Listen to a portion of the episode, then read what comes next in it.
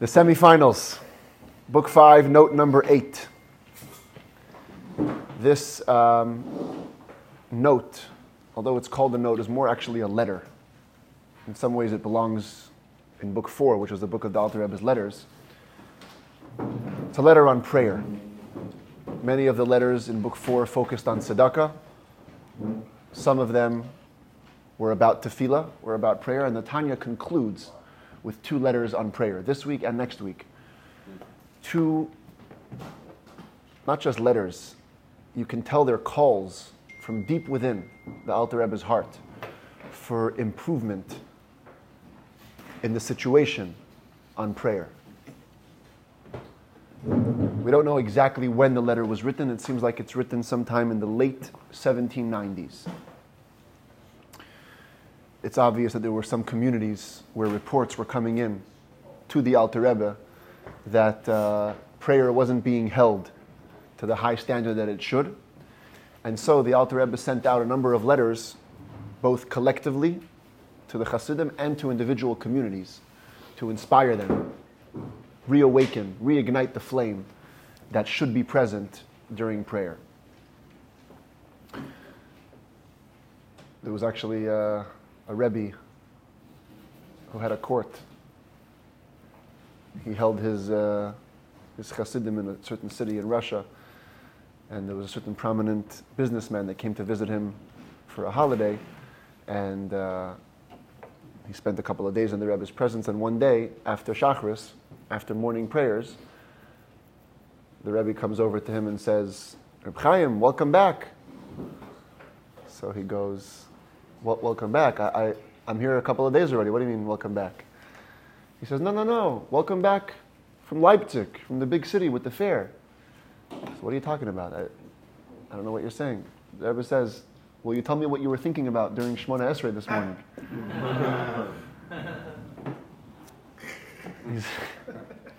The Rebbe's were in tune. They can feel thoughts. So he said, "Welcome back. You took a trip. And you came back." I think I've said it a few times in the classes. There's a verse in Tehillim that says, "Eilev harechev ve'eilev hasusim va'anachnu b'shem Hashem Elokeinu nazkir." These ones come with chariots, these ones come with horses, and we come with the name of God that we mentioned. So there was a Hasidic twist on it. They used to say, some people travel with chariots, some people travel with horses. The Jews, they come to shul, they say Hashem's name, and they're already taking far trips. They go far away with Hashem's name. And we all daven, ideally 3 times a day, 4 times on Shabbos, 5 times on Yom Kippur. If we don't get to do it every day, we definitely engage with prayer pretty often in our lives. And if I could sum it up, the struggle with prayer is not so much to figure out whether Hashem is paying attention, as much as it is to figure out whether we're paying attention. You often hear many people, like, "I come to shul, I struggle with the siddur because it feels like I'm talking to the wall. I'm not talking to anybody." But the truth is, that part is easier to solve. What's harder to work out is, are you present in the experience of prayer? And it's especially true in light of Hasidic teachings, because until Chassidus came around, the common perception of prayer was that it was simply a shopping list. It's a time to come to Hashem, tell Him what you need, and ask Him to give it to you. Dryly, legally speaking, you look in the Rambam, that's how davening is described. Sho'el tzrachav shu tzarich lahem. It's a time to ask for your needs, which you need. And when Chassidus illuminated the inner meaning, the inner dimension of every mitzvah, its discussions on prayer shifted the focus from the selfish to the selfless. Instead of davening being just another chance to ask for what you need, Chassidus went to the premise of that. If you're asking Hashem for what you need, then that means you're having a meeting with Hashem. How much of that meeting are we really acknowledging? Of course, asking for our needs is important, and that's the text, that's the body of the text of the davening. But the spirit and the heart of davening is a time to step in to a sacred space where we can be one with our Creator for just a few moments. And to be honest, it's a concept that's so foreign to today's world. The amount of distraction that exists, especially today in our modern times, is so powerful, it's so intense, that it takes so much just to shut it off. Forget about mentally, having the effort to focus your attention on something else. Just to get rid of all the things that are vying for our attention at every moment of every day, all the neon lights ringing in all directions, from our phones to our social media to our work. We're engaged with so much at the same time that to say, put it aside, meet with Hashem, just the words ring strange to many people. Hold my calls. Huh? Hold my calls, right? Remember those days? Go to the secretary, hold my calls. Nobody's holding my calls for nothing. You take your phone with you. It's like it's become another limb. Nobody can go to the bathroom anymore and just think. Well, wherever we go. Huh? And our prayers are on the phone. Our siddur is on the phone. Yeah. You know something? Have you all heard of Shalom Mordechai Rubashkin? He was the man who was incarcerated, sentenced to 27 years, and he was freed miraculously in 2017 at the end of Hanukkah. He was 8 years in prison, and they made a massive celebration for him in 770, the night that he came out. I was there during that. Were you there? Wasn't the energy just insane? It was amazing. And it was beyond unbelievable. They kept singing for, I don't know, 5-6 hours. Hours. They didn't stop. Over and, over and, over. And of course, everybody was there, with their phones, filming. And a couple of days later, he gave a little speech. And he said, when he went into jail, it was pre-smartphone phenomenon in the sense of how ubiquitous it is. And he's like, I'm learning so many new things. He's like, I heard people have davening on their phone. He mentioned that, the siddur on their phone. And he was really campaigning. He's like, guys, the phone is something you can take into the bathroom. Don't daven from the phone, even if it's there. Like, use it when you need. You're on a trip, you're on a camping trip. Okay, daven. But if you can, like daven from a siddur, the phone is so mundane. You just remind me that because we said davening's on the phone. But that's the truth of the matter. The truth of the matter is everything becomes mixed together. And to tell somebody, meet with Hashem, put aside everything, it's very, very hard. Truth is, the Alter Rebbe actually makes mention in this note that it wasn't always this way. It was closer to home for many people. People were more sensitive, first of all, spiritually. They were less distracted.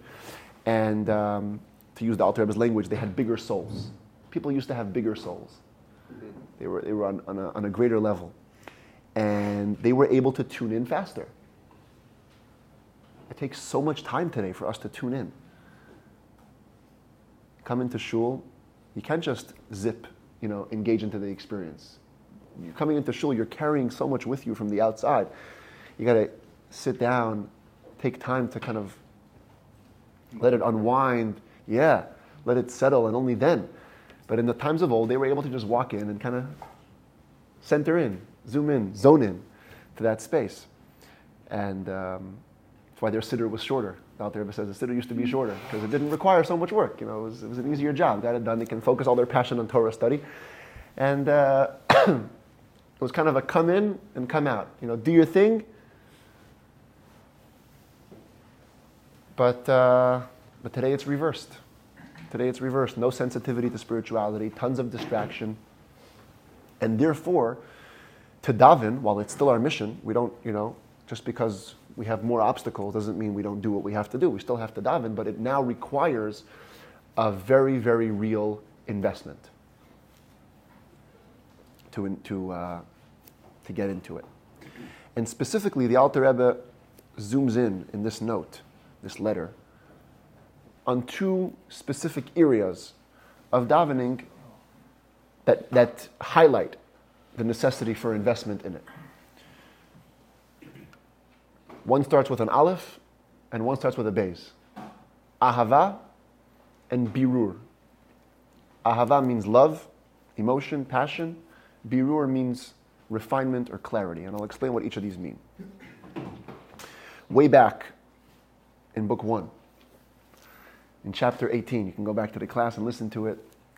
I told a story, a very compelling story in my opinion, in which the Hasidic dynasty of Gur was established by Rabbi Yitzchak Meir, the Chidushi Harim. He created a flourishing movement, hundreds and thousands of Hasidim. It was huge before the war. And he outlived his children. All his children passed away in his lifetime. By the time he passed away, the successor to him was a young boy, his grandson, a young boy of 16 years old. And he was, of course, a righteous man. He took over the movement. But some of the elder Hasidim had a little bit of a problem with submitting to this kind of authority. And they decided that it's time maybe to give their advice on how the movement should be run. So they called a meeting together. And they were going to bring up some of their issues and, you know, potential solutions. Maybe we'll teach you how to Rebbe, you know, how to do your thing.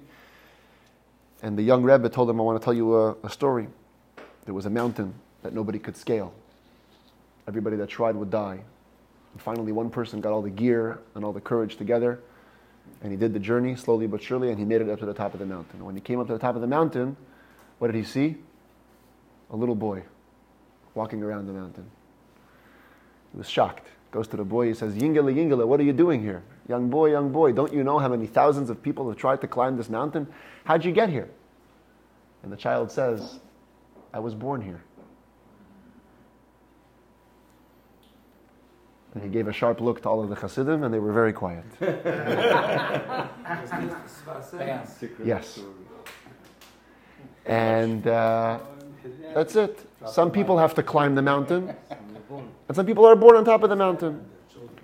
And we talked back then, it was actually one of the biggest topics probably in Book 1 of the Tanya, how every Jew actually has a duality. There's a part of us that's born on the mountain, that's already arrived, and there's a part of us that has to journey up the mountain. In the words of the Tanya back then, the Alter Rebbe said, every person has what's called Ahava Mesutaret, a love to God that's dormant. Inside you, there's a fire that can never be put out, that's always seeking a relationship with Hashem. Whether you allow it to be expressed, whether you don't, whether you live up to its expectations or you don't, whether you put it to sleep, you choose to ignore it, it's there. And yet, we have to also climb the mountain at the same time. That gives us the impetus, that gives us the power. Knowing that it's always there makes it easier. But you have to go through the process, go through the steps, climb the mountain, and bring it out. First of all, on the most basic level, because it's a mitzvah. There is a mitzvah in the Torah to love Hashem. Be'ahavta et Hashem elokecha. We say it every time we say the Shema. You shall love God. And if we're talking about the hidden love inside, then there's no commandment necessary. It's there. The commandment is to make it tangible, to make it palpable. The Rambam counts it as one of the first mitzvahs, so it's super fundamental. It's what leads to all other positive mitzvahs. Only when you're in relationship with someone do you want to do what they want from you. Out of love is born our commitment to mitzvahs. So it behooves us to awaken the love. And also, on a more mystical level, so long as we rely on the dormant love, it's only going to stay in its area, the godly part of ourselves. In order for it to spill over and have an influence on the mundane part of ourselves, on the human part of ourselves, or what we called them back then, the animal part of ourselves, it has to be woken up. Because when it's woken up, that's when it's felt in your body, it's felt in your bones, and that's when it has an influence on the other parts, the outside parts of you. Prayer is supposed to be one of the ways to assist in the wake-up of this love. I'm already making cross-references. You can also check up on Spotify chapter 47 of Book 1 in the Tanya.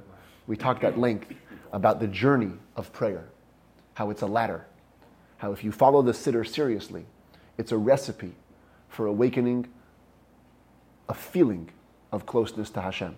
The siddur is set up in a specific order because there's intention to that. We begin with talking about Hashem as our creator, how he provides all our needs for us. It's called Psukei de Zimra, all the verses of praise we sing essentially. We sing out to Hashem in thanks for all the things that he does for us. So it's God as he relates to me. then the siddur moves to speaking about God vis-a-vis himself. And the spiritual realms, the angels, right? All the blessings before the Shema are about how all the angels are in relationship with God. And we talk about, we describe the grandeur of the higher worlds and what's going on. So in that way, we're supposed to ourselves, on that journey, move away from a self-centered God to more of a God-centered self, if that's a way of saying it. To shift the focus, to shift the paradigm away from ourselves and onto Hashem. And then, when you say the Shema, having meditated on all of that, the natural result is ve'ahavta, is a love. Is that inspired by Jacob's story? It is inspired partially by Jacob's story. Yes, next week's Parsha, the ladder in Jacob's dream. Sulam mutzav artzah v'rosho magia hashamayma. The ladder is on the ground and reaches the heavens. Says Chassidus, the ladder of prayer begins on the ground. It's focused first on earthly, mundane things, and then it moves up. And we get higher and higher. And we're supposed to, every day, climb that ladder and then come back down. Because you shouldn't stay up in heaven. You got to come back down and be in the world. But the experience of davening is supposed to be a help to get us there.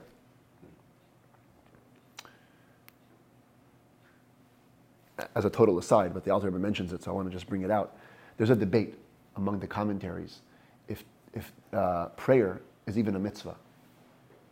Might be shocking to hear that, but only some authorities think that prayer is a biblical commandment.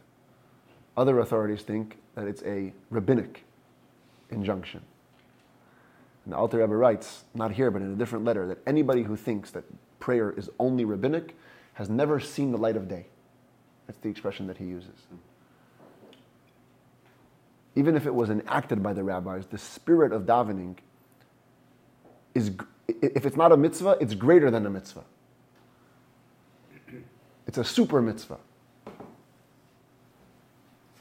The example given in halacha is that, you know, there's a list of the limbs in a human body. We say there's 248 limbs, 365 sinews. If you look at the list the way it's enumerated in the Mishnah, the spinal cord is not counted.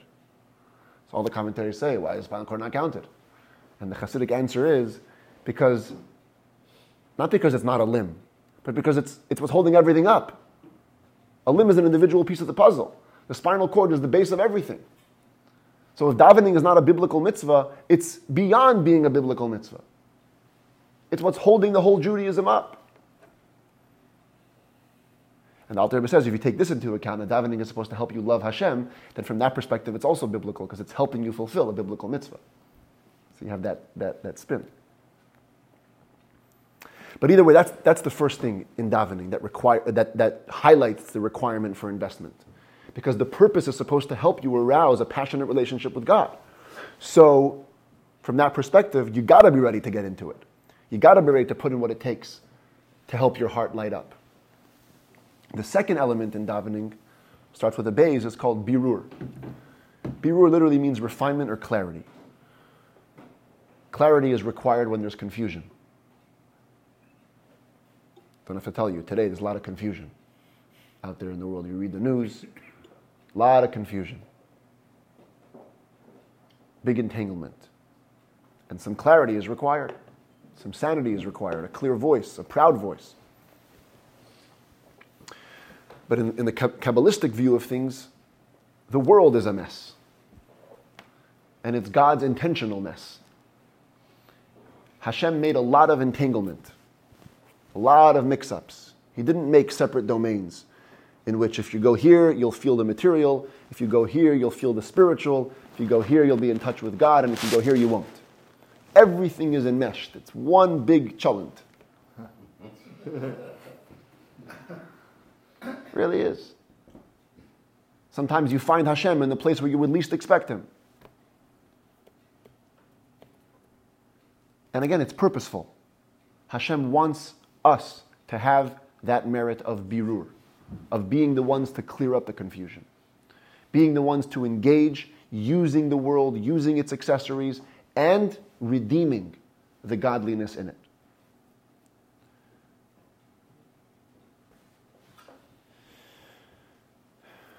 Physically, I mean, Hashem made it that our bodies are dependent on food and drink and clothes and a place to live. All of these things are intentional. It's so that we use each of these things as a vehicle to become more godly and clear up more parts of the world. And again, Alter Rebbe makes the point, in earlier generations, they were on the express lane, the Birur express lane. They come in, clear everything up, they come out. Kind of like what I told you was last week, 2 weeks ago, how the earlier generations, the Torah scholars, they went into a room and it was light. You know, they just went straight for the door. There was no tapping and touching and lengthy experiences. It was, you got in, you did your thing, and you got out. Even then, by the way, they spent time on prayer. Because of this, they were trying to accomplish Birur. Birur in the mind, Birur in the heart, Birur in the soul. Certainly nowadays, we have to be super focused on the fact that our prayers are achieving this Birur. And pass the cookies. Do some Birur, you know? Eat a cookie, make a blessing. Make a blessing, and you refine the cookie.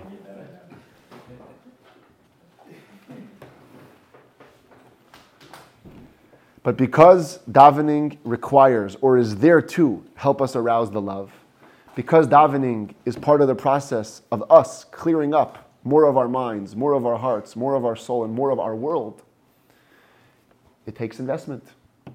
And everybody knows that investment takes time. If you've ever trying to get a client, everybody knows the second the client feels that you're trying to get him is the second he's going to just drop it. You need to go in very smoothly, ease in, cultivate the relationship, and then something grows. It's got to be trust. If you're investing money, if you're investing time, if you're investing resources, every investment takes time. Careful consideration. And the davening experience is no different. It requires an investment, and therefore it requires time. And the Alter Rebbe says all of this to lead up to a very practical message. And kind of like Shlomo was saying before, he uses some uncomfortable words. He says, I've heard some not good news. Makes my stomach turn. That's the words he uses. Shamati vatirgaz bitni. My stomach is upset. What's the bad news? I hear that there are certain people that would like to be the chazan. They would like to lead the prayer service. And they would like to lead the prayer service in a more relaxed, calm way. They don't want to rush. They want to daven a little longer than usual. And in doing so, their real desire actually is to make everybody's lives longer. Because the Talmud says that one of the things that makes long life is long davening. Shlosha dvarim marichin yamav shel adam. 3 things lengthen the days of man. One of them is hama'arich bitfilato. So you have a guy who wants to give everybody a little extra life. And I hear, says the Alter Rebbe, that people are removing him from this post. People are saying, we have a schedule, we got to get to work, we got to rush out, we don't have time. He doesn't say this, but it's very applicable nowadays also, because many times you have somebody who is in mourning, and the custom is that the Avel wants to usually lead the prayer. But what do you do if the Avel has other responsibilities? And he says, okay, I'm coming for this 6:45 minyan, but I got to be out by 7:30 because I have to go take my kids to carpool. I remember I was in New York once, something with the flight. It was a bit of a strange flight time, and I had to be on this flight very early in the morning, but I didn't want to miss the minyan. I wanted to find the minyan that day. So I found some shul, like 20 minutes away from the airport, where they do a vasikin minyan, like it's with the sunrise. They daven with the sunrise every day. They start before, and Shemona Esrei begins at sunrise. Anyway, I came in there, and I went over to the chazan's place, just looking around the shul, and I see, I kid you not, on the lectern, there's a schedule. Yeah, with the seconds. Yeah, it says you have to be here by 2 minutes and 15 seconds. And then you'll be by Barchu at 5 minutes and 20 seconds. And then by Shema at this. Like, it's timed out. like a chart. No. The Alter Rebbe calls this news that makes his stomach turn. And he says, I'll give you the benefit of the doubt. Let's assume you're really under so much pressure. The davening needs to be 15 minutes shorter for you. We all know people like that. Actually, they have to be on site, whatever it is in the AM. You simply, you're so rushed, you can't wait for the chazan to reach, you know, the kedusha after the Amida. You know what? Alter Rebbe says, better for you not to hear kedusha, not to hear Barchu, than go down and make this guy's life miserable. You know the joke about the guy who came to the rabbi, he says he wants to be the chazan on Yom Kippur. The rabbi says, what happened? He says, I have yahrzeit. So the rabbi says, listen, your father made you an orphan, not a cantor. Some people are meant to be the chazan, some people are not. And the Alter Rebbe says, there's actually halachic room for this. Torah exempts people that are under duress. If you're in a circumstance that's beyond your control, you get a pass in many areas of the Torah. And especially, it's actually talked about, specifically when it comes to praying with a minyan. There's a whole section in Tractate Rosh Hashanah at the end about people who are not able to make the minyan. They're called the Am Shebasadot, the people in the fields. They work all day, from sunrise to sunset. They had no time to come to shul. They just simply weren't able to. And the Talmud says that even though typically when you deal with verbal mitzvahs, you have to at least hear the verbal pronunciation of whatever it is in order to fulfill your obligation. Let's say the Megillah, right? The ideal mitzvah is to read the Megillah. If you don't know how to read the Megillah, you come to shul, you hear somebody else read the Megillah. Shomea ke'onen, it's called. When you hear, it's as if you're pronouncing it. When it comes to prayer, the Talmud says, if you're truly not able to be with the minyan, the fact that there's a minyan in your city taking place every day, and the chazan, the leader, has everybody in mind, truly fulfills the obligation of praying with a minyan on behalf of those guys who cannot make it to shul. Full on. Shemona Esrei, kedusha, Barchu, all the obligations. So the Alter Rebbe says, I'm going to give you the benefit of the doubt. I'm going to assume that you're as tied up as those guys. You have a shul in your neighborhood, but you can come there, but you can only give it 20, 25 minutes. After you got to get out. Okay, get out. Better come to shul, daven at your pace, and go to work. The fulfillment of the obligation will come as the chazan recites his Amida when he recites it. Don't change around. Don't deprive the minyan of life because of your time constraints. By the way, it's not even in the letter, but it's a known fact that many villages in those times didn't have a minyan. Even the Rambam talks about it. The other day, we're doing one chapter a day of Rambam, talking about Purim. So he mentions that there were certain cities which didn't have a minyan. They just didn't have people get together. They would only come to the big cities twice a week. So they could read the Megillah before Purim. 2-3 days before Purim, on the day which they came to the big city. It's a common phenomenon, especially in Poland and in those years. People used to go to the big city for Rosh Hashanah and Yom Kippur, you know, to be with a minyan for the high holidays. Or they would hire people to come to them for the high holidays. All year, it really wasn't their fault, you know. Some people had a custom. They would daven at the time of the minyan. You know, they couldn't come to shul, but they know that in their city, or the city next to them, the shul davens at, you know, 7:30 a.m. So 7:30 a.m., they put on talis and tefillin and they daven. I actually have friends who do this till today. They're on shlichut. They have a Chabad center in places where there is no minyan. They get a minyan maybe once a month, whatever it is. And every other day, they daven at the same time as the nearest minyan. South Dakota. North Dakota. Central. Wyoming, Mississippi, all these places. Wyoming actually has a couple of minyans, but seriously. Really? South Dakota has it once a month. Okay, there you go. So the Alter Rebbe says, if your circumstances require it, come to shul, daven on your own, do your thing. Let the congregation have what they deserve. And the practical message here is running against the backdrop of what davening is supposed to accomplish.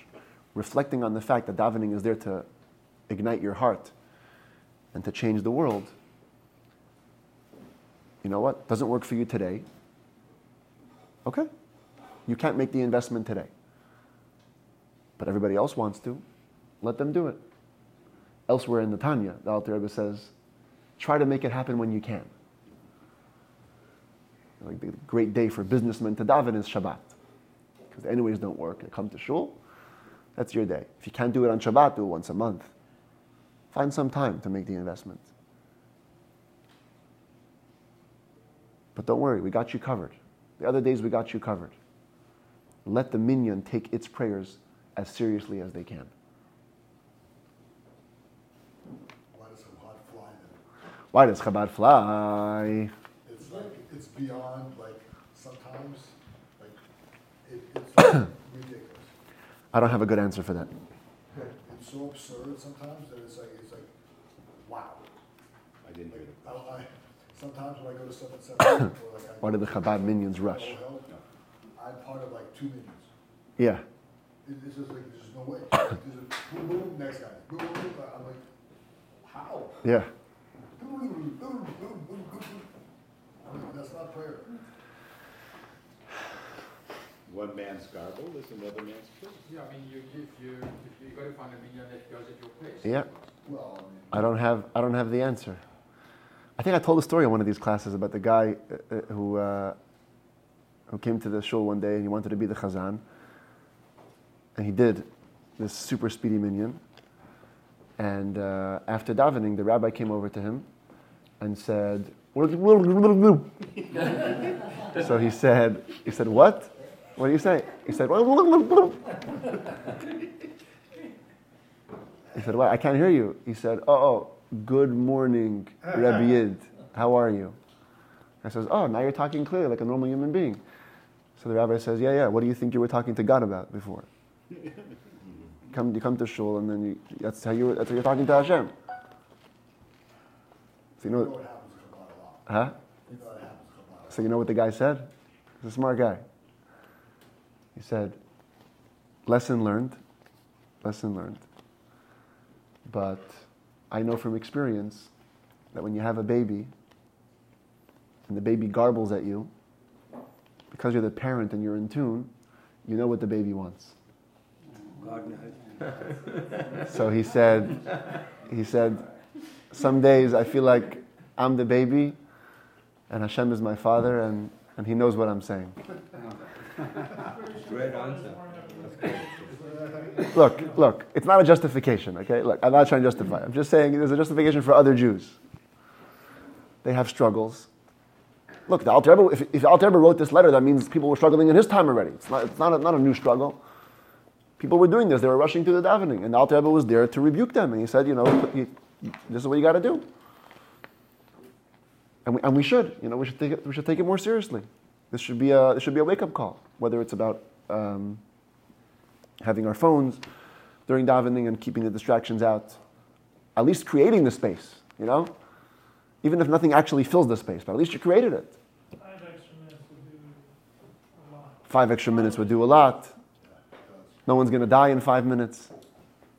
I'll be honest. I can also improve. Everybody can improve. We need to improve. You know what? Maybe that's the message of the letter. That's the takeaway. The takeaway is, how can we make this calling more personal? Whatever talks to you, whatever your prayer needs, whatever improvement your davening experience needs, take that away from this letter. Let that be the inspiration for better davening. And you know what? If around the table we walk away from this and we become better daveners because of it, we fulfilled the Alter Rebbe's intention. The letter was written with a purpose, and the letter fulfilled its purpose. Its purpose in the 1790s and its purpose in 2023. L'chaim. Hi.